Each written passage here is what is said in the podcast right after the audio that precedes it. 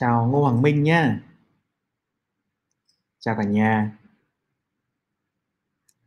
Cái chủ đề ngày hôm nay là chủ đề về nhà đầu tư F0 thì chúng ta có nên đầu tư với chứng khoán phái sinh hay không? Như các bạn mà đã tìm hiểu trên thị trường ấy, thì mọi người nói chứng khoán phái sinh thì chơi là khá là giống ờ, ngoại hối, đúng không? Khá là giống forex, vì ờ, cái đòn bẩy rất là cao, rồi khả năng là bị cháy tài khoản nếu mà chúng ta không cẩn thận thì nhiều và thực sự là cũng khá nhiều người bị cháy tài khoản. Nghe cú bị cháy tài khoản vài lần. Chuyện này khá là bình thường. Vậy thì rủi ro như vậy thì chúng ta mà là nhà đầu tư F0 ấy chúng ta có nên tham gia hay không? Hay là chúng ta cứ thận trọng với thị trường? Thì à, cú sẽ có cái bài chia sẻ hôm nay về kinh nghiệm cá nhân của mình. Khi mà mình à, lựa chọn phái sinh mình chơi mình đầu tư và cả chứng khoán giá trị thì chúng ta cần chú ý những điểm gì nhé? À, như mọi người để ý thấy rằng cái năm 2018 khi mà bắt đầu chứng khoán phái sinh được áp dụng ở thị trường chứng khoán, chứng khoán Việt Nam ấy thì trong năm 2018 và đầu 2019 thì cái lượng giao dịch nó vẫn khá là nhỏ giọt cầm chừng. Nhưng mà đến à, bắt đầu cuối 2019 khi mà thị trường sụt giảm cái từ cái đỉnh 2018 ấy sụt xuống và sang 2019 thì cái tỷ cái tài khoản chứng khoán phái sinh tăng lên rất là nhiều. À, sau đó thì cái lượng à, chứng khoán phái sinh nó giữ cái mức độ là sôi động từ hồi 20 cuối 2019 đến giờ. Còn chứng khoán cơ sở thì bắt đầu sôi động từ lúc mà dịch covid, đúng không ạ? Từ covid là đầu 2020 đến giờ. Thì cái lượng tài khoản chứng khoán phái sinh nó đâu đó nó chỉ khoảng chừng là khoảng đâu đó đến bây giờ nhưng mà cú thống kê được ấy, thì nó khoảng chừng là hơn 200.000 tài khoản thôi. Tức là bằng một bằng một phần 10 so với cái số lượng tài khoản chứng khoán cơ sở. Tổng cái tài khoản chứng khoán cơ sở của Việt Nam bây giờ khoảng 3 triệu 2 đúng không ạ? Còn cái tài khoản chứng khoán phái sinh đâu đó bằng một bằng một phần 10 mà thôi thì cho thấy là cái lượng nhà đầu tư chứng khoán phái sinh ấy nó chỉ chỉ bằng uh, rất ít so với chứng khoán cơ sở. Vậy thì uh, chứng khoán phái sinh nó là cái gì mà và nó có phù hợp với chúng ta hay, là không? Thì đầu tiên ấy chứng khoán phái sinh ở thị trường Việt Nam ấy nó chính là cái hợp đồng tương lai chỉ số VN30 đúng không nào? Và nó phù hợp theo cú thấy ấy, thì nó phù hợp với một nhóm nhà đầu tư có cái tính cách có cái đặc điểm nhất định. À, cụ thể là như này. Chúng ta có rất nhiều nhà đầu tư trên thị trường. Ví dụ như là 3 triệu hai tài khoản đi. Hay là ví dụ như là đang có khoảng hơn ờ, 100 bạn đang xem uh, livestream của cú đi thì cú khẳng định rằng hầu hết chúng ta đều có cái tính cách khác nhau. Chúng ta có thể có số một số điểm giống nhưng mà đa phần ấy là chúng ta sẽ có cái tính cách khác nhau. Chúng ta sẽ có những cái kinh nghiệm sống khác nhau kinh nghiệm sống rồi kinh nghiệm về thị trường cũng khác nhau. Ví dụ cú có khoảng 15 năm kinh nghiệm rồi còn các bạn thì có bạn có vài năm có bạn chỉ có vài tháng mà thôi đúng không nào? Và chúng ta cũng có cái hoàn cảnh khác nhau nữa. Cái hoàn cảnh tức là gì? Tức là cái công việc hiện tại của chúng ta này cái thu nhập của chúng ta này cái số tiền của chúng ta một khác nhau. Chính vì những cái sự khác nhau đấy và rất nhiều sự khác nhau khác nó đan xen vào nó khiến cho chúng ta uh, trong một cái tình huống ví dụ như là một cái tin thông tin đưa ra thì người thì quyết định mua và người kia thì quyết định bán. Và điều này hết sức bình thường nhé. Các bạn cần nhìn nhận một cái việc là trong đúng với một cái thông tin đưa ra nhưng mà có người thì quyết định mua và có người thì, thì quyết định bán. Có người thì bảo rằng tin này ra sẽ làm cho thị trường giảm nhưng mà cũng là cái thông tin đó cũng tại ngày hôm đó thậm chí cũng ngay ngay tại cái sàn giao dịch đấy. Bây giờ các bạn ít lên sàn thì các bạn không để ý nhưng mà ngày xưa khi mà rất nhiều nhà đầu tư ở trên sàn ấy thì ngay tại một sàn giao dịch thông tin mới đưa ra thì có ông mang lệnh đi bán và có ông mang lệnh đi mua thì chuyện đấy nó cũng hết sức bình thường. Đúng không nào? Và chúng ta phải chấp phải nhìn thấy rằng ồ vậy thì 3 triệu ông tài khoản trên thị trường và có đâu đó khoảng là, là 2 triệu nhà đầu tư đi thì những nhà đầu tư đó đều có một cái cách cách phản ứng khác nhau đều có hoàn cảnh có thông tin có kinh nghiệm có tính cách khác nhau. Chính vì vậy họ sẽ phản ứng khác nhau trong những cái thông tin của thị trường.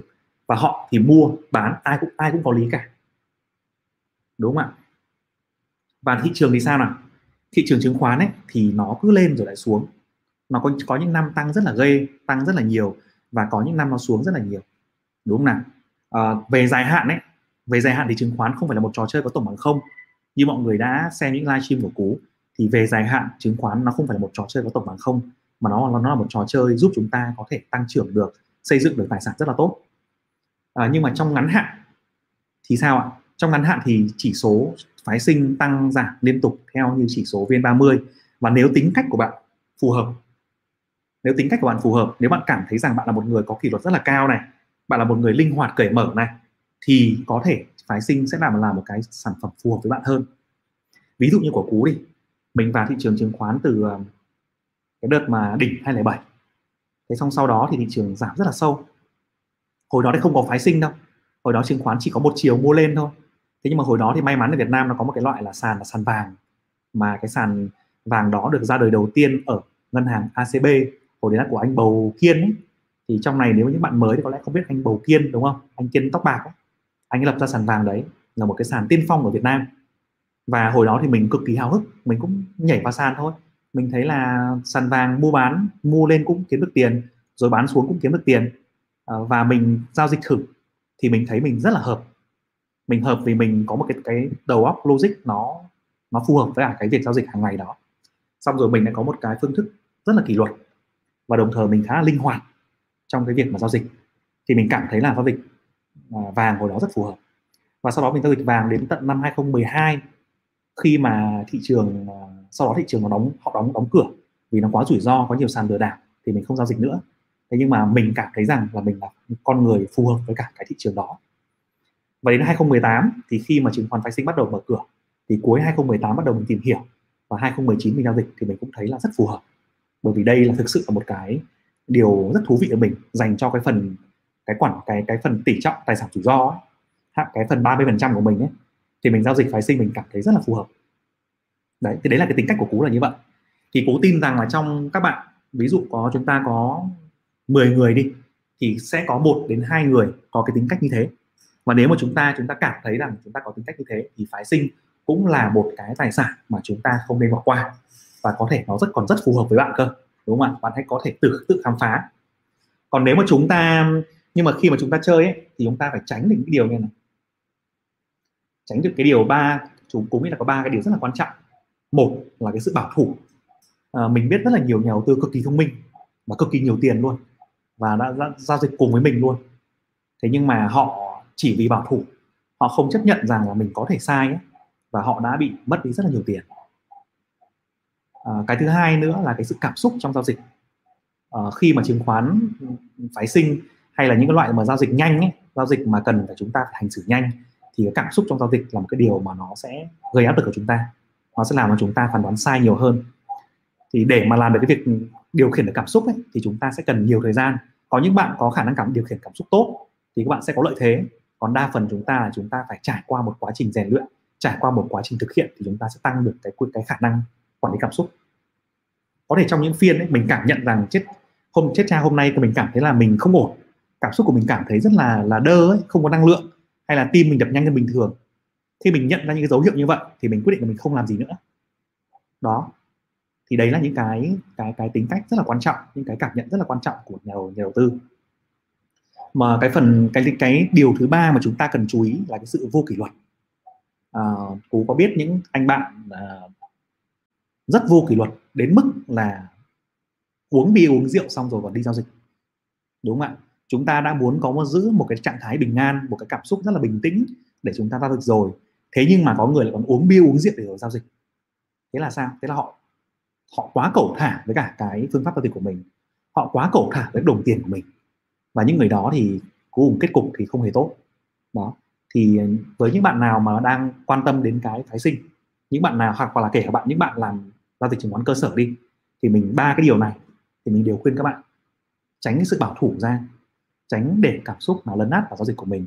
Và cuối cùng là phải nghiêm túc phải đầu tư và trân trọng những cái cách giao dịch của mình.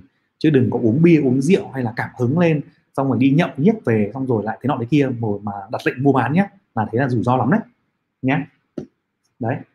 À, thì à, và cuối cùng ấy cái điều ba cái điều quan trọng nữa để mà chúng ta làm giao dịch thành công ấy, thì cụ thấy rằng là ba cái điều rất là nhỏ như này. Thứ nhất là phải hiểu được mình hiểu được cảm xúc của mình này hiểu được cái thói quen của mình này hiểu được cái tính cách của mình này thì điều đó là điều rất là quan trọng để chúng ta thành công được. Bởi vì chúng ta hiểu được mình rồi chúng ta sẽ biết là chúng ta giao dịch cái gì hiệu quả hơn. Chúng ta giao dịch với việc là nắm giữ dài hạn uh, tất cả danh mục chúng ta hay là chúng ta phù hợp với việc là nắm giữ dài hạn một phần danh mục và còn lại chúng ta sẽ làm phần đầu cơ phần thanh khoản đúng không nào? Và còn tùy thuộc vào hoàn cảnh của chúng ta nữa còn thời gian của chúng ta nữa. Đâu phải bạn nào cũng có thời gian để mà nhìn bản điện mỗi ngày đâu đúng không nào? Thì điều đó là điều chúng ta hiểu được mình trước đã. Cái phần thứ hai là chúng ta cần được trang bị những công cụ và kiến thức phù hợp để chúng ta có thể nhanh nhanh chóng uh, tiến bộ trong cái việc mà chúng ta uh, giao dịch phái sinh. Và cái phần thứ ba là chúng ta cần làm thực chiến biết được những cái kiến thức rồi hiểu được mình rồi. Nhưng mà một cái vô cùng quan trọng đấy là cái thực chiến và chúng ta thử giao dịch. Chúng ta cứ vào đi với một cái lệnh nhỏ thôi để cảm nhận có thể bị mất tiền. Tốt. Được tiền ngay từ đầu cũng chưa tốt đâu. Có thể mất tiền và hiểu được rằng tại sao mình mất tiền và làm sao để lần lần sau tránh việc đó. Thì điều điều đó là điều quan trọng cuối cùng mà chúng ta cần rút ra khi mà chúng ta giao dịch nhé. Đấy. Thì ờ, đấy là ba cái điều gợi ý của mình để giải thích cho một câu hỏi của một số bạn nghèo từ F0 hỏi rằng là em F0 em không có kinh nghiệm gì vậy em có nên chơi không? Đó. Thì các bạn hãy cân nhắc lại xem là mình đã hiểu được mình chưa này mình đã linh hoạt chưa cởi mở chưa mình đã kỷ luật chưa và mình có sẵn sàng để thực chiến nhảy vào không. Thì cái này phù hợp với tính cách của từng người nhé không phải ai cũng phù hợp. Nên chúng ta sẽ xem xét để để tự ra quyết định cho mình nhé. Ok. Rồi. Hôm nay bây giờ mình sẽ quay lại cái phần uh, giao lưu với mọi người và trả lời cái câu hỏi của mọi người nhé. À, chào bạn Ngô Hoàng Minh chào Nguyễn Huy Hoàng, chào Nguyễn Văn Tú. Beo Hoàng, cháy tài khoản là mất luôn sao hả anh Cú? Chỉ cần nạp lại là được. À cháy tài khoản tức là em mất sạch tiền đấy. Em à, thường phái sinh thì mình chỉ nạp một cái khoản tiền nhỏ thôi, đúng không? Ví dụ như là 10 hợp đồng thì nạp vào khoảng chừng 250 triệu. Mà nếu em mất sạch thì các em chỉ mất 250 50 triệu thôi. Trong một số trường hợp hiếm hiếm hoi là cái công ty chứng khoán họ bán, họ cắt tài khoản của em không kịp, thì em có thể bị âm tiền âm tiền tức là em không chỉ mất 250 triệu mà em còn mất thêm 50 100 triệu nữa ấy. thế nhưng mà trường hợp đó thì mình sẽ có một cái mình không phải đền tiền cho họ. Rồi trong hợp đồng ấy, mình phải xem kỹ hợp đồng khi mình ký, thì họ có trách nhiệm là phải bán tài sản của mình đi khi mà mình không đủ ký quỹ. Và nếu mà họ không bán kịp là lỗi của họ chứ không phải lỗi của mình. Thì em, nếu mà ông nào mà bắt em đền tiền ấy, thì em có thể là không không chấp nhận nhé. Và mình hoàn toàn viện viện vào hợp đồng để mình xử lý được phần này còn khi đó là nạp tiền lại là là ok, không phải không phải lo ngại gì cả. Đặng thanh sang, chào anh cú trong một buổi tối đỏ lè. Chào chị vân anh ạ. Chào thành nguyễn. Mèo hoàng, chứng khoán phái sinh có cần ngày nào cũng nhìn bảng điện không anh? Chứng khoán phái sinh nếu mà em vào lệnh rồi thì em phải theo dõi liên tục. Đấy, đặc điểm của nó thì dành cho những bạn mà có nhiều thời gian, những bạn trẻ hoặc những bạn mà có muốn là giao dịch chuyên nghiệp với thị trường đánh chứng chuyên nghiệp đánh trứng liên tục. Còn nếu mà bạn mà không dành nhiều thời gian được ấy thì lúc nào mà bạn vào lệnh thì bạn nên phải theo theo sát. Còn nếu bạn không theo sát thì bạn chỉ nên vào ít thôi. Nhưng mình mình mình khuyên rằng nếu bạn nào mà chơi phái sinh thì phải nên theo dõi thường xuyên. Thường xuyên tức là không phải là nhìn 24 trên 7 đúng không? À, tức là không phải nhìn từ 9 giờ sáng à từ 8 giờ 45 sáng đến 2 giờ 45 chiều. Mà chúng ta ít ra chúng ta một phiên chúng ta phải nhìn khoảng ba bốn lần để chúng ta theo dõi nhé chào Minh Hiếu Hoàng. Đông Nguyễn. Loa lúc nào cũng ồm thế à? Giọng mình bị ồm à, à loa bị ồm à? Ồ cái này thì không biết nữa. Chào anh Cú. Em đang đầu tư chứng khoán phái sinh nhưng không hiệu quả. Mong anh ra lớp dạy về đầu tư chứng khoán phái sinh. Em có thể tham khảo cái khóa chứng khoán phái sinh khai giảng trong tháng 7 nhé. À, nó có 15 cái ngày học và cái khóa đó thì anh khá là tâm đắc tuy nhiên thì nó chỉ dạy em được một cái phương pháp và chia sẻ cho em một cái phương pháp khoảng 60 phần trăm cái mà em cần thôi. Còn lại thì cần vẫn cần em thực chiến rất là nhiều. Thì em để lại thông tin và tham khảo trên ờ, cái cái sinh tháng 7 nhé. Và cái cái này thì nó sẽ phụ thuộc vào cái tính cách của em rất là nhiều đấy. Cũng giống như anh ngày xưa ấy, khi mà anh nói là anh đầu tư vào cái sàn vàng năm 2008 ấy thì mình cảm thấy ôi sao lại có một cái thứ nó hay thế này? Lại có một cái thứ mà mình không cần phải khe nhiều đến thị trường lên thị trường xuống mà mình vẫn có thể kiếm được tiền tốt. Thế nhưng mà có rất nhiều người đầu tư vào đấy thì lại không phù hợp. Tức là họ nướng hết cả tiền vào. Họ bị máu me đỏ đen ấy như kiểu con bạc ấy và mất rất là nhiều tiền trong thị trường đó. Thành ra là cái trải nghiệm về việc là nó là cờ bạc hay nó là đầu tư hay nó là kênh kiếm tiền thì nó do cái góc nhìn của từng người nhé à, thành nguyễn có có thể theo dõi vào à, trên kênh mà anh vừa gửi nhé để hỏi về khoản chứng khoán phái sinh. Okay. à, chào tài lê nhé. BBBAA hỏi là Cú ơi xem clip cổ phiếu thường lợi nhuận phi thường của Cú chưa hiểu lắm thì có nên mua quyển sách không? À, BBB có thể lên fanpage để lấy quyển sách bản PDF đó về nhé ở trên fanpage ấy. Trên fanpage là chỗ này này. À, đây này. Thì fanpage đây thì BBBAA đi vào đó để tên khó đọc quá. BBAA đi vào đó để lấy sách bản PDF về, đọc trước cũng được, nếu mà chưa có điều kiện để mua. Còn nếu mà mua thì cũng nên mua để ủng hộ các tác giả, thì cuốn sách đó cũng khá là rẻ. Những cuốn sách mà cú gợi ý nó chỉ từ đâu đó một, năm chục ngàn đến một trăm rưỡi đến hai trăm ngàn là cùng thôi. Hiếm một cuốn nào đắt lắm. Cuốn này là cuốn cuốn rất là có giá trị nhưng mà rẻ. Thì bạn có thể mua, cầm sách giấy đọc vẫn sướng hơn. Mình ngồi mình ngâm nga, mình mang theo người ấy rồi lúc nào mình mở ra mình xem ấy nó sướng hơn là là đọc PDF ừ. à, bạn Shadow Nine hay quá cảm ơn anh Cú. Em đang muốn tìm hiểu chứng khoán phái sinh nhưng chưa biết bắt đầu từ đâu. Chắc phải thông thạo phân tích kỹ thuật mới nên đầu tư chứng khoán phái sinh phải không anh? Đúng rồi. À, nếu em đầu tư chứng khoán giá cơ bản chứng khoán giá trị thì uh, phân tích kỹ thuật nó chỉ chiếm khoảng 30 phần trăm thôi. Để tối ưu trong cái trong một cái bước thứ thứ tư ấy, để em có thể tối ưu điểm vào điểm ra hoặc là em nhận định tình thị trường sớm nhưng mà chỉ 30 phần trăm thôi nhưng mà nếu em đầu tư chứng khoán phái sinh có lẽ là lên 60 phần trăm về phần phân tích kỹ thuật bởi vì em sẽ tính về cái xác suất tăng giảm của thị trường nó nhiều hơn nhé em có thể tham khảo khóa học của cú trong tháng 7 Thanh Trần hỏi tiếp là nếu đánh phái sinh mà hết ngày mình không đóng vị thế thì có rủi ro gì không ạ? À, khi mà chơi chứng khoán phái sinh thì em cần để ý đến đến một cái ngày ấy, là gọi là ngày ngày đáo hạn của hợp đồng tương lai. Đấy là cái ngày thứ năm ngày thứ năm của tuần thứ ba của tháng đó. Thì ngày bình thường em không đáo hạn thì cũng không sao cả, em có thể nuôi lại. Nhưng mà đến cái ngày thứ năm của tuần thứ ba ấy, là ngày hết hạn hết hạn đấy mà em không đáo hạn đấy thì hợp đồng sẽ tự động tất toán theo chỉ số VN30 đóng cửa ngày hôm đấy tức là nếu em mua em đang bán VN30 là 1.500 điểm hết ngày em không đã em không mua bán lại em kệ nó em đang bán đúng không và cuối ngày chỉ số VN30 đóng cửa 1.550 điểm thì em tự lỗ 50 điểm còn nó đóng cửa 1.450 điểm thì em tự lãi 50 điểm luôn và tiền tự vào tài khoản của em. Bạn Ngọc Hùng hỏi là anh Cú cho em hỏi là chứng chỉ quỹ khác chứng khoán ra sao ạ? Mong anh giải đáp giúp em. Chứng chỉ quỹ thì em có thể phân ra làm hai loại nhé. Đầu tiên là chứng chỉ quỹ mở và hai là chứng chỉ quỹ đóng. À, chứng chỉ quỹ mở à, và chứng chỉ quỹ đóng. Rồi là một cái trong quỹ mở ấy, thì nó có cả cái chứng chỉ là chứng chỉ ETF nữa. Đúng không nào? Thì nôm na là gì? Cổ phiếu ấy là một doanh nghiệp trên sàn, ví dụ như là Hòa Phát đi. Họ đang có nhà máy thép và một cái bộ máy kinh doanh để bán thép. Họ phát hành cổ phiếu cho em để em nắm giữ. Em nắm giữ thì họ có thể trả cho em cái cổ tức hàng năm, đúng không nào? Để em ờ, có lời. Đồng thời là giá cổ phiếu trên sàn có thể tăng giá để em có lời từ đấy, đúng không?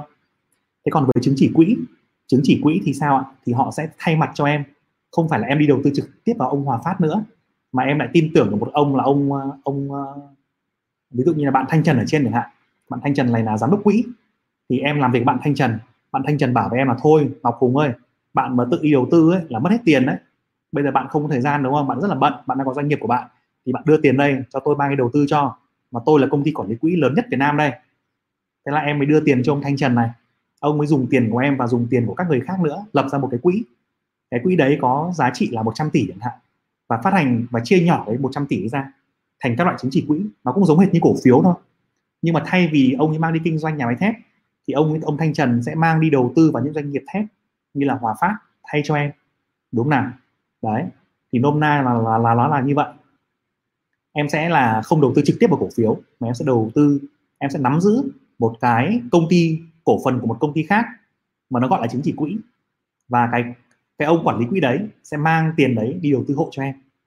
Và ông ấy nói là ông ấy sẽ học đã học từ úc và học từ mỹ dùng phương pháp của ông Warren Buffett, Benjamin các kiểu đầu tư cho em và chắc chắn thắng hơn em rất là nhiều. Đấy thì đấy là mục tiêu của các ông quản lý quỹ là như vậy nhá. Thì khi đó các ông có thể thu tiền của em thay vì là thay vì là trả cổ tức cho em thì các bố lại làm một cái điều ngược lại là thu tiền quản lý quỹ của em.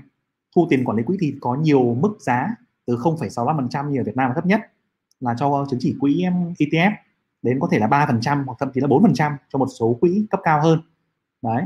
Còn hàng năm thì khi mà cổ, họ bán cổ phiếu ra, họ nhận cổ tức từ cổ phiếu sinh lời thì họ lại chia lãi cho em. Hoặc là cho em bán cái chứng chỉ quỹ kia, cho em mua lại chứng chỉ quỹ. Khi mà mà, và họ mua lại chứng chỉ quỹ của em chứ, khi mà hết hạn nhé bạn Tiến Tùng Nguyễn hỏi là, chào anh em đọc cuốn nhà đầu tư thông minh hay bị nhầm lẫn giữa lợi tức và cổ tức của chứng khoán. Anh giải thích và phân biệt giúp em với ạ. Theo mình thấy thì cái lợi tức và cổ tức là một đó bởi vì khi bạn mua chứng khoán ấy, thì bạn sẽ mong muốn được hai điều, đúng không? Điều đầu tiên ấy là cần là cái công ty đấy, họ sẽ làm ăn có lời. Và làm ăn có lời xong thì có tiền để trả cổ tức cho mình. Đúng không nào? Cái điều thứ hai của cái cổ phiếu đấy, cái lợi ích thứ hai ấy, là cổ phiếu công ty đó tăng trưởng tức là cổ phiếu tăng giá. Ví dụ như em mua cổ phiếu là 20.000 một cổ đi, thì ngoài việc hàng năm nó trả cho em là 1.000 đồng một cổ phiếu là là cổ tức bằng tiền mặt, thì nó còn tăng giá lên 25.000 tức là em sẽ lãi là tổng cộng là 5 5.000 tiền tăng giá cổ phiếu cộng 1.000 tiền cổ tức là lãi 6.000 tức là lãi 30 phần trăm, đúng không nào? Đấy. Thế còn cái lợi tức ở đây thì anh nghĩ rằng là nó, họ đang nói về một thứ. Lợi tức vẫn là cổ tức mà thôi. Còn cái việc mà tăng giá cổ phiếu thì nó là một cái việc khác nhé. Sadonai hỏi là, chứng khoán phái sinh phải bám bạc điện tử liên tục không anh? Tay trái có phù hợp phái sinh không anh? Tay trái thì nghĩ là không, sợ là không phù hợp, vì em không đủ thời gian đấy. Em không đủ thời gian để theo dõi, thì sẽ không phù hợp đâu. Thành Nguyễn. Chào Hoàng An. Ok. Thử nhá, mình thấy hợp thì mình thử. Nhưng ban đầu chỉ nên thử ít thôi, đừng nên thử nhiều nhé ngày xưa anh cháy nhiều tài khoản lắm đấy anh đánh vàng anh có một à, anh nhớ có một tuần anh cháy ba tài khoản liên tiếp. À, hồi đấy là mình bị bận mình bị à, mất tập trung. Mình ham quá mình bị ham việc quá. À, và mình ham việc xong thì mình hơi chủ quan. Và mình hồi đấy mình đã lãi rất là nhiều nữa mình lãi nhiều lắm ấy. Thế xong mình mình chủ quan sinh ra chủ quan. Nhưng mà hồi đấy mình có một cái kỷ luật là gì? Là mình chơi xong mình được lãi thì mình rút ra. Tức là mình chỉ giới hạn cái số tiền của mình trong tài khoản phái sinh và tài khoản vàng chỉ ở một mức nhất định thôi. Mình không bao giờ chơi quá vì mình biết là mình chơi quá thì mình sẽ không kiểm soát được cảm xúc. Ờ, cái đấy là do cái quá trình rèn luyện của mỗi người. Có bạn sẽ thấy là giới hạn của mình là một tỷ. Có bạn thấy giới hạn của mình là 5 tỷ. Tùy bạn nhé. Thì mình có một cái giới hạn của riêng mình. Thì mình cảm thấy mức đó là mình mình đã thử rồi mà. Mình thử là mình tăng tiền lên một cái là mình ốm luôn. Mình cảm thấy là mình đầu đầu mình nó bay bay bay bay bay và mình không kiểm soát được. Thế cho nên là mình ờ, không không, mình bao giờ mình để tiền cố định trong tài khoản thôi. Cứ có lãi là mình rút, lỗ là mình nộp thêm vào đấy. Thì các bạn cũng nên chú ý điều đấy nhé. Đinh Mạnh Dương cần sở hữu bao nhiêu cổ phiếu của công ty để được tham dự đại hội cổ đông? Một cổ phiếu theo quy định à, theo quy định của ủy ban chứng khoán nhà nước và các cái công ty ấy, trong điều lệ ấy, thì cổ đông nhỏ được đối xử tương đương với các cổ đông lớn về quyền tham dự đại hội cổ đông quyền bỏ phiếu. Em chỉ mua một cổ phiếu thế nhưng bây giờ là mua một là không được, đúng không nào? Thì chỉ mua được 100 thôi, hoặc là 10 biến HNX đấy. Còn ngày xưa là một cổ phiếu là được rồi nhé. Nguyễn Thành Trung, phái sinh Việt Nam em nghe bảo dễ bị lái thâu tóm nên khó đánh, đúng không ạ? Hồi đầu thì có đấy, nhưng bây giờ thì ít rồi Trung ạ. Bởi vì bây giờ thị trường quy mô nó lớn hơn rất là nhiều rồi. Và để mà thâu tóm được phái sinh thì phải thâu tóm được nhóm chỉ số VN30 thì tại cái ngày mà đáo hạn ấy, thì chỉ có bị chênh lệch cung cầu một một phần là do cái một số công ty họ dùng cái hình thức là giao dịch à, hưởng chênh lệch giá tức là giao dịch mà arbitrage ấy. Nôm na là họ tay trái thì họ bán hợp đồng tương lai chứng khoán phái sinh còn tay phải thì họ mua các nhóm chỉ số VN30 vào vì nó đang bị lệch nhau. Thì đến ngày đáo hạn thì họ lại bán hợp đồng họ lại mua hợp đồng chứng khoán phái sinh và bán chỉ số VN30 ra bán cổ phiếu trong rổ VN30 ra. Thì chính điều đó ấy, cái việc mà tất toán của họ ấy, làm thị trường bị mất cung cầu trong cái ngày hôm đó và có cái đợt mà mình nhớ là không nhầm là tháng 9 năm 2019 à? Hay là 2020 đúng rồi. Thì thị trường bị tăng trần trong phiên phái sinh.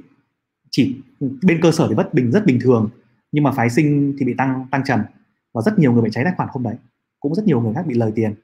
Nhưng mà điều đó chỉ diễn ra một lần từ hồi mà phái sinh của tôi đến giờ thôi. Còn lại thì mình sẽ có những cái kỹ thuật được hướng dẫn rằng là nên giao dịch trong ngày đáo hạn như nào cho nó phù hợp Nhé. Nguyễn Dung hỏi là phái sinh giống với Bitcoin phải không anh? Không, Bitcoin là một thứ hoàn toàn khác. Phái sinh à, nó chỉ nó có một số cái điểm là đòn bẩy cao này thì giống, nó có một số điểm như là dễ cháy tài khoản thì giống, sinh lời cao nếu mà giao dịch đúng thì giống, nhưng mà Bitcoin thì hoàn toàn là khác phái sinh em ạ, không giống nhé. Chào Tống Giang nhé chào Lâm Tiến Đạt. Chào Võ Quang Quý. Beo Hoàng, tài khoản phái sinh là một tài khoản riêng biệt ạ. Không dùng tài khoản cơ sở được. Đúng không anh? Đúng rồi em. Tài khoản phái sinh là tài một tài khoản riêng.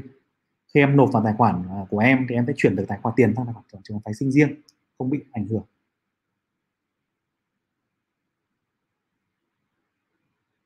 Thành Nguyễn, em chưa thấy ai mở lớp học mà nói tuy nhiên.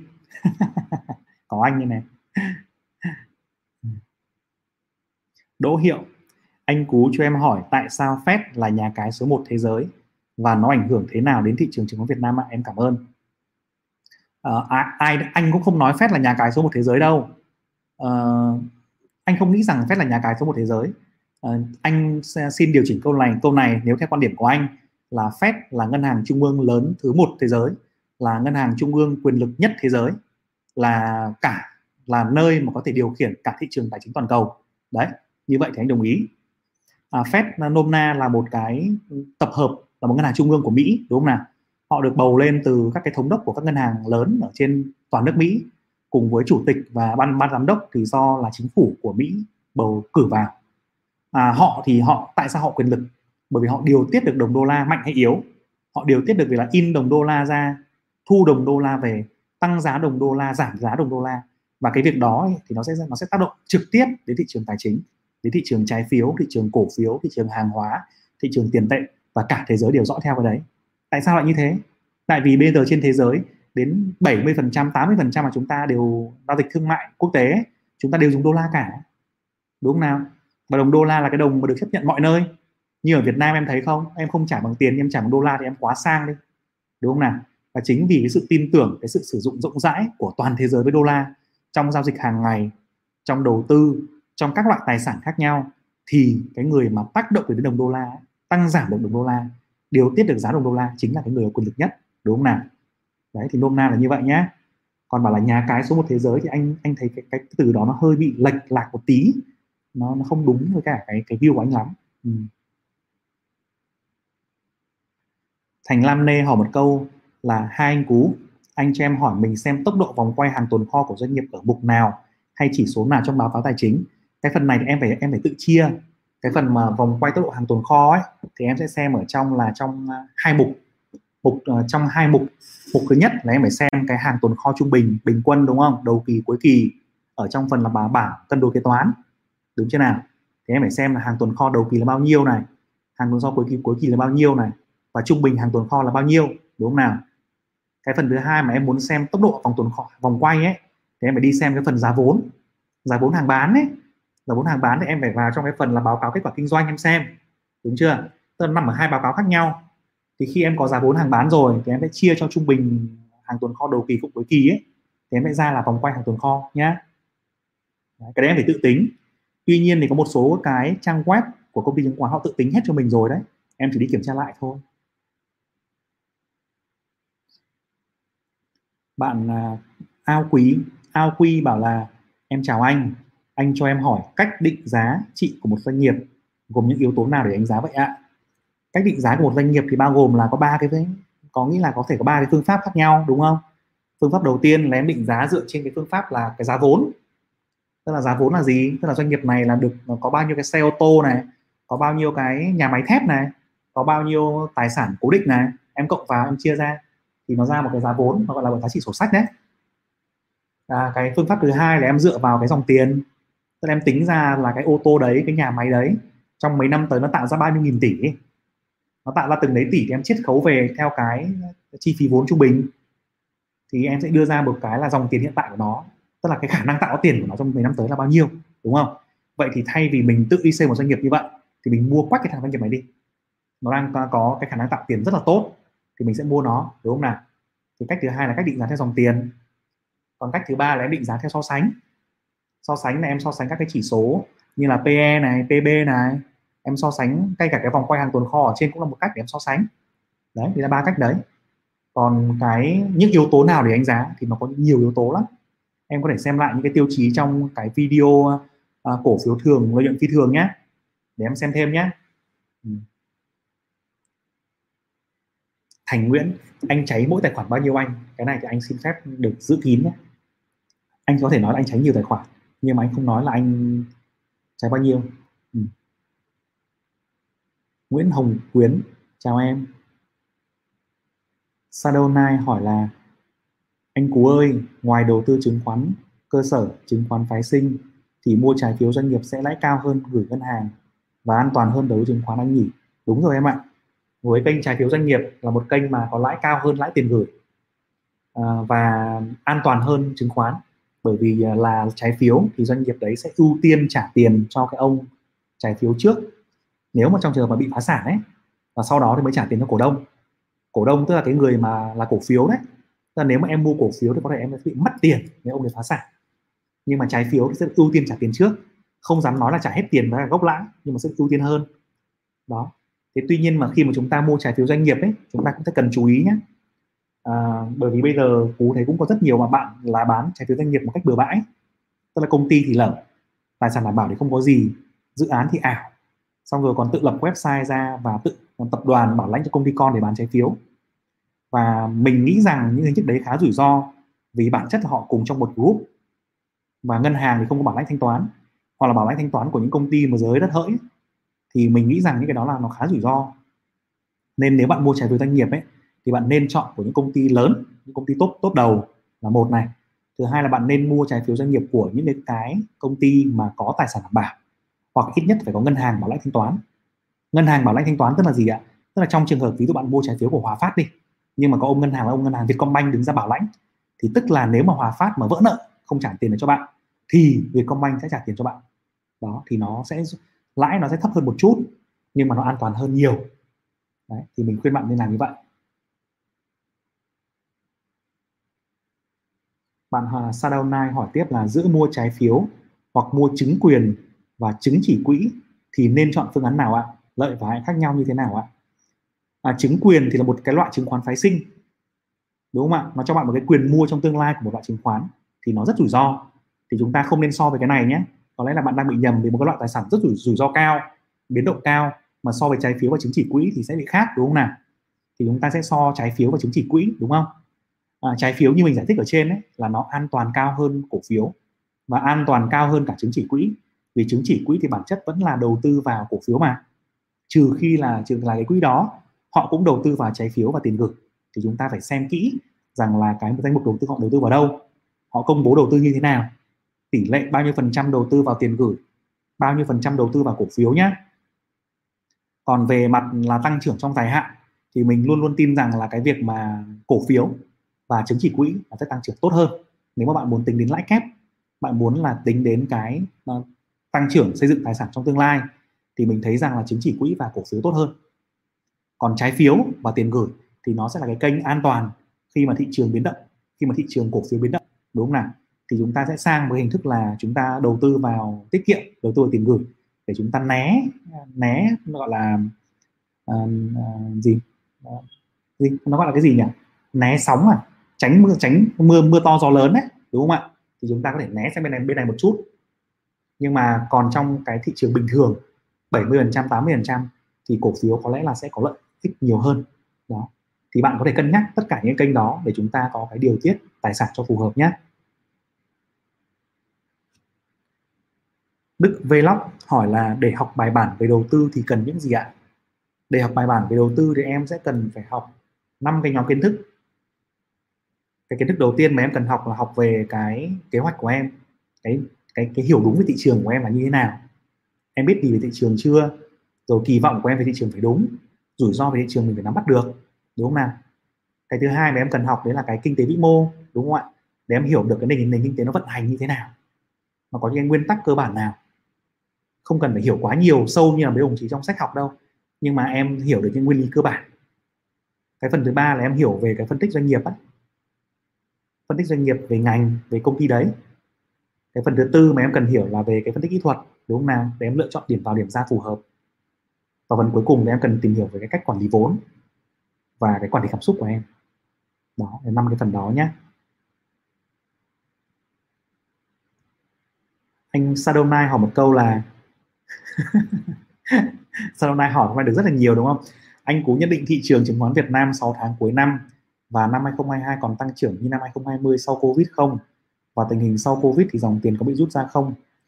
Câu hỏi này cũng là một câu hỏi rất là hay và là một cái câu hỏi mà ai ai cũng đang băn khoăn bây giờ, đúng không nào? Như chúng ta thấy thì dòng tiền vào chứng khoán đang rất là nhiều trong thời gian vừa rồi. Và mỗi tháng thì lại có 100 nghìn rồi 200 nghìn 300 nghìn tài khoản mở mới. Và rất nhiều bạn thì đổ tiền vào. Thế thì muốn chúng ta hỏi rằng là đấy là cái động lực tăng trưởng rất là lớn của thị trường, đúng không nào? Những mấy trăm nghìn tài khoản đó, mỗi tài khoản tài khoản ít thì có vài chục triệu, tài khoản nhiều thì có vài trăm triệu hoặc là đến cả tiền tỷ đổ vào. Thì sẽ mang tiền vào thị trường chứng khoán rất là nhiều. Vậy thì mọi thứ sẽ sẽ thế nào nếu cái dòng tiền đấy nó rút ra? Ở đây chắc là đến trong tất cả những bạn đang xem livestream đúng không? Các bạn đều biết được rằng là dòng tiền của mình đến từ đâu. Thì có bạn là đến từ kế hoạch tích lũy đầu tư của mình. Có bạn là đến từ cái tiền tiết kiệm của mình đang nhàn rỗi gửi tiết kiệm ít quá thì chuyển sang có bạn thì bảo là bây giờ cửa hàng của em đóng cửa rồi. À, cửa hàng kinh doanh của em ví dụ như là nhà hàng quán cà phê spa của em đóng cửa và tiền không kinh doanh được nữa đang nhàn rỗi thế là bỏ sang chứng khoán để chơi. Đúng không nào? Và chúng ta đều suy nghĩ rằng là chúng ta chơi chứng khoán có rất nhiều bạn thì nghĩ rằng là chơi chứng khoán. Đến khi mà chúng ta có lời thì chúng ta rút ra và chúng ta làm việc của chúng ta. Hoặc có một số bạn thì sẽ để lại tiền để tiếp tục đầu tư đúng không ạ? Tức là sau khi mà dịch covid kết thúc sau khi mà dòng mà số tài khoản mở mới không mở thì mình mình nghĩ rằng là sẽ có một cái lượng tiền sẽ bị rút ra khỏi thị trường khi mà chúng ta quay trở lại kinh doanh. À, chưa kể chúng ta có thể nhìn thấy rằng ví dụ như hàng năm chẳng hạn chúng ta đi du lịch một năm một năm mình nếu mình nhớ không nhầm thì riêng năm ngoái thôi là cái số tiền mà chi cho chi cho du lịch, du lịch nội địa ấy, đâu đó nó khoảng 4 tỷ đô. Thì đúng ra là cái tiền đó chúng ta thay vì chúng ta đang đi chơi ở Vinpearl chúng ta đang đi chơi ở Đà Nẵng, Hội An, vân vân, đúng không? Chúng ta đang ăn bánh xèo hay là đang ăn cơm gà Hội An ngập mồm thì chúng ta lại không được chi tiêu cái đó. Và chính vì vậy là tài khoản chúng ta còn tiền. Và khi mà còn tiền nhàn rỗi thì chúng ta thấy chứng khoán là một cái thứ rất là thú vị, chúng ta đổ bỏ vào. Thì mình nghĩ rằng là khi thị trường đang tăng trưởng nóng vì một cái dòng tiền nóng và vì một cái nhóm tài khoản mới thì nhiều khả năng nó sẽ bị ảnh hưởng khi mà dòng tiền đấy tìm một cái điểm ra khác thì tuy nhiên là thời điểm nào thì mình hoàn toàn không biết. Và nó diễn ra như thế nào bao giờ diễn ra thì mình cũng không biết luôn. À, mình chỉ thấy rằng là nếu mà chúng ta nhận định được điều đó thì chúng ta sẽ xác định được rằng là nếu mà chúng ta đầu tư dài hạn ấy thì chúng ta nên lựa chọn lựa chọn cái thời điểm nào phù hợp. Còn nếu mà chúng ta đang thấy thị, thị trường nóng đầu cơ thì chúng ta nên kiếm tiền nhưng mà nên xác định rằng nó đang là đầu cơ. Đó. Sadonai ok em. Em những câu hỏi của em cũng rất thú vị. Nó cũng sẽ làm các bạn khác uh, có được những cái thông tin uh, thú vị và chúng ta chia sẻ kiến thức với nhau nhé. Ao công quy mong hôm nào anh ra video cầm tay chỉ việc cách tính giá trị doanh nghiệp thanh anh. Ok anh rất thích làm video đấy. Nhưng mà cái video đấy thì anh đang sợ rằng là nó hơi hơi nặng nó hơi nặng so với cả nhiều người. Vì uh, um, trong những người nghe thì có những bạn thì chưa biết được nhiều kiến thức ấy nên là anh sẽ làm từng bước. À, trong trong tháng tới thì anh đang làm một cái video về uh, cách đọc báo cáo tài chính này đúng không ạ? Đầu tiên là đọc báo cáo tài chính một cách cơ bản đã. Có những loại báo cáo tài chính gì rồi cách đọc từng loại báo cáo tài chính này rồi những cái nhóm chỉ số tài chính mà chúng ta cần quan tâm này. Đấy thế xong sau đó là các cách để phân tích kỹ thuật. Những cái bước quan trọng để phân tích kỹ thuật này. Thì sau đó thì tức là mình đi hết những cái cơ bản đã thì mình sẽ làm một cái video chuyên sâu về định giá doanh nghiệp vì định giá doanh nghiệp là một cái môn mà em có thể học để mất hàng tháng trời và thực hành cũng đến mất hàng năm trời thì em mới giỏi. Thì tuy nhiên mình sẽ cố gắng, mình đưa ra những cái mấu chốt cơ bản nhất để khi mình khi mình đọc báo cáo phân tích, mình hiểu được động cơ của mấy ông phân tích đấy là cái gì, là anh nghĩ là cái hiệu quả. Mang mục tiêu nó sẽ ở mức như vậy là ok. Ừ. ừ thông tư hỏi là anh nghĩ sao về cổ phiếu HID có tiềm năng mua và nắm dài hạn không ạ? À, đấy anh chưa từng nghiên cứu bao giờ nên không biết thông tư nhé. Nhạc chế official. Hai cú mình 30 tuổi rồi không biết có trễ để bỏ thời gian vào đầu tư không? À về cái trễ hay là muộn ấy thì có một cái câu rất là hay là như này. À, có thời điểm tốt nhất để chúng ta đầu tư ấy là 20 năm trước đây. Còn thời điểm tốt thứ nhì ấy là ngay bây giờ. Đúng không ạ?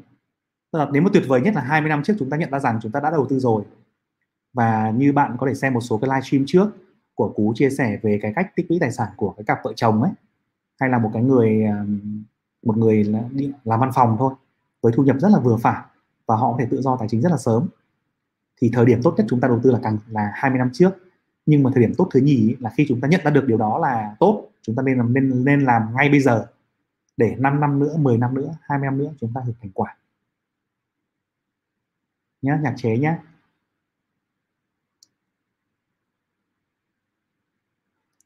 Ao Cung Quy hỏi là anh cho em hỏi những ngành nghề được hưởng lợi cuối năm 2021 cái này là một cái chủ đề dài đấy. À, bây giờ mình phải phân tích được là cuối năm 2021 những điều gì nó sẽ xảy ra đúng không? Thì chúng ta mới phân tích được ngành nghề hưởng lợi. À, ngành nghề hưởng lợi đầu đầu tiên thì mình vẫn nghĩ rằng là cái nhóm ngành về tài chính chứng khoán ngân hàng à, vì dòng tiền động lực của thị trường vẫn là dòng tiền rẻ. Cái ngành nghề hưởng lợi tiếp theo thì nó vẫn là ngành có lẽ là ngành bất động sản nhưng mà thị trường bây giờ covid nó đang rất là nhiều như vậy và rất là phức tạp thì mình không chắc rằng là nó sẽ quay thị trường nó sẽ quay trở lại bình bình thường chưa. Còn có những ý kiến đang cho rằng là ngành nghề được hưởng lợi tiếp theo nó sẽ là ngành hàng không và du lịch.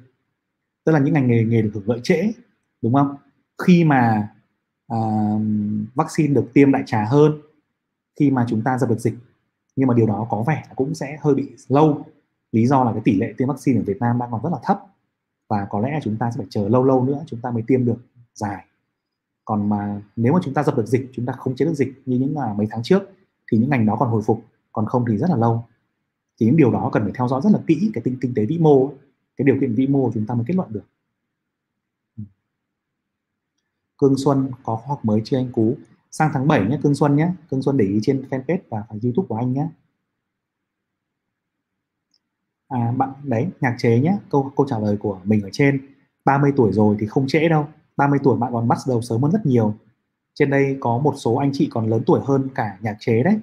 Và họ vẫn bắt bắt đầu đầu đầu tư. Và nhạc chế cũng hay nhớ rằng là bây giờ tuổi thọ của con người chúng ta rất là cao.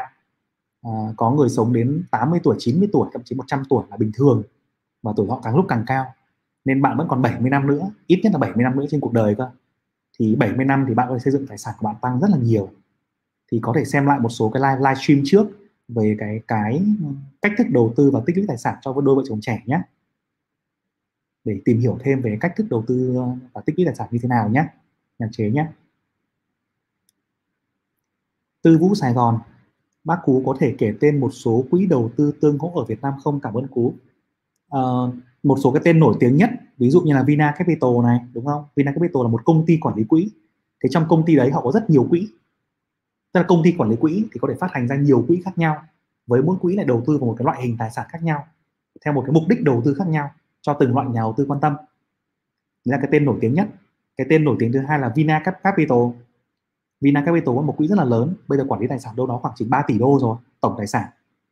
Rồi đứng sau nữa là SSI AM là công ty quản lý quỹ của SSI đâu đó khoảng chừng 45 công ty quản lý quỹ, và khoảng chừng cũng từng đó khoảng năm năm chục cái quỹ ở trên thị trường thì bạn có thể search uh, Google nó cũng ra khá nhiều đấy. Hoặc là chúng ta muốn biết thông tin chi tiết nhất thì chúng ta có thể vào là cái danh sách công ty quản lý quỹ ở trên ủy ban chứng khoán nhà nước ấy. Chúng ta search danh sách công ty quản lý quỹ và ủy ban chứng khoán nhà nước thì nó sẽ ra cái danh sách đấy.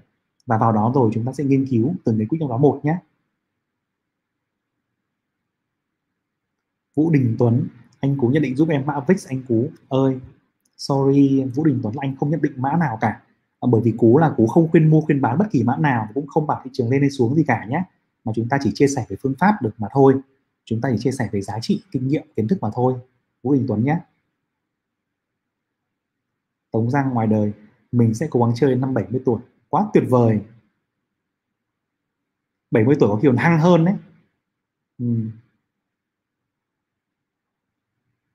clip này từ VN Express con e-conference phải không ạ? Không clip này từ trang của của của cú mà, của cú thông thái trên youtube và facebook với đăng phong ạ. Bạn tolo, totolu hỏi là, anh cho em hỏi đầu tư lâu dài giống bác Buffett là để lâu chờ lãi suất kép, mặc kệ thị trường nó xuống hay là nên bán khi nó xuống? Theo phong cách của bác bác Warren Buffett ấy, thì bác có một cái lợi thế vô cùng lớn ấy, là bác tìm ra được những doanh nghiệp cực kỳ tuyệt vời đấy. Bác ấy tìm ra doanh nghiệp rất là tốt. Và khi bác ấy đã mua doanh nghiệp đấy rồi ấy, thì quan điểm của bác ấy là sẽ không bao giờ bán. Không bao giờ bán nhé. Chỉ khi nào bác ấy bán chỉ khi nào bác ấy bán. Một bác ấy bán là khi những doanh nghiệp đấy nó không đáp ứng được những tiêu chí ban đầu nữa. Tức là doanh nghiệp đấy họ có thay đổi về mặt nhân sự thay đổi về mặt thị trường thay đổi về mặt là kinh doanh khiến cho nó không còn duy trì được lợi thế cạnh tranh không còn khả năng tạo ra tiền nữa thì bác ấy bán. Cái lý do bán thứ hai của bác ý là khi bác ấy cần tiền bác ấy mua con khác ngon hơn đấy. Tức là bán bán kiểu như bán Toyota để mua Camry ấy. đấy thì bác cần hoặc là bán Toyota để mua Ferrari ấy. thì bác sẽ bán để bác mua con khác ngon hơn. Còn thị trường xuống với Warren Buffett là cái cơ hội của ông ấy. Tức là những cái ông mà đầu tư giá trị dài hạn và tìm ra doanh nghiệp ngon đấy như là Warren Buffett hay là Benjamin hay là ông Peter Lynch ấy, thì các ông này các ông ấy rất thích thị trường xuống. Bởi vì ông ấy hiểu ở trong dài hạn kiểu gì cũng lên. Mà bây giờ thị trường mà xuống thì giá càng càng giảm. Giá càng giảm nhưng bác các ông ấy nhìn sâu vào doanh nghiệp các ông nhìn sâu vào ngành các ông thấy rằng là công công ty này kiểu gì cũng ngon thì công công ấy càng có cơ hội mua nhiều hơn. Thế còn thị trường mà lên như này công sợ. Thị trường mà lên mà nóng như này mà rất nhiều nhà đầu tư cho cá nhân vào ấy dòng tiền vào ấy, thì công hay bị sợ. Công lại càng giữ tiền mặt nhiều. Đấy là quan điểm của các ông ấy là như vậy. Ngô Hoàng Minh 20 năm trước mà em mới 17 tuổi thì em là âm mà anh cú. Ừ Ngô Hoàng Minh là một trường hợp cực kỳ tuyệt vời. 17 tuổi nhưng mà rất chịu khó theo dõi chứng khoán. Và anh thấy rằng Ngô Hoàng Minh cũng đang nghiên cứu một cách rất là nghiêm túc ấy. Anh tin rằng là em sẽ có một cái thành công rất là lớn trong trong tương lai. Chúc mừng em. Ừ. ok uh, hôm nay buổi livestream của Cú thì tạm dừng ở đây. Mọi người nhớ chia sẻ kênh của Cú ủng hộ Cú lên được 100.000 uh, sắp sớm nhé. Và có thể chúng ta like fanpage để theo dõi những cái bài đọc hay hơn. Uh, xin cảm ơn mọi người và chúc cả nhà một cái buổi tối vui vẻ và ấm áp.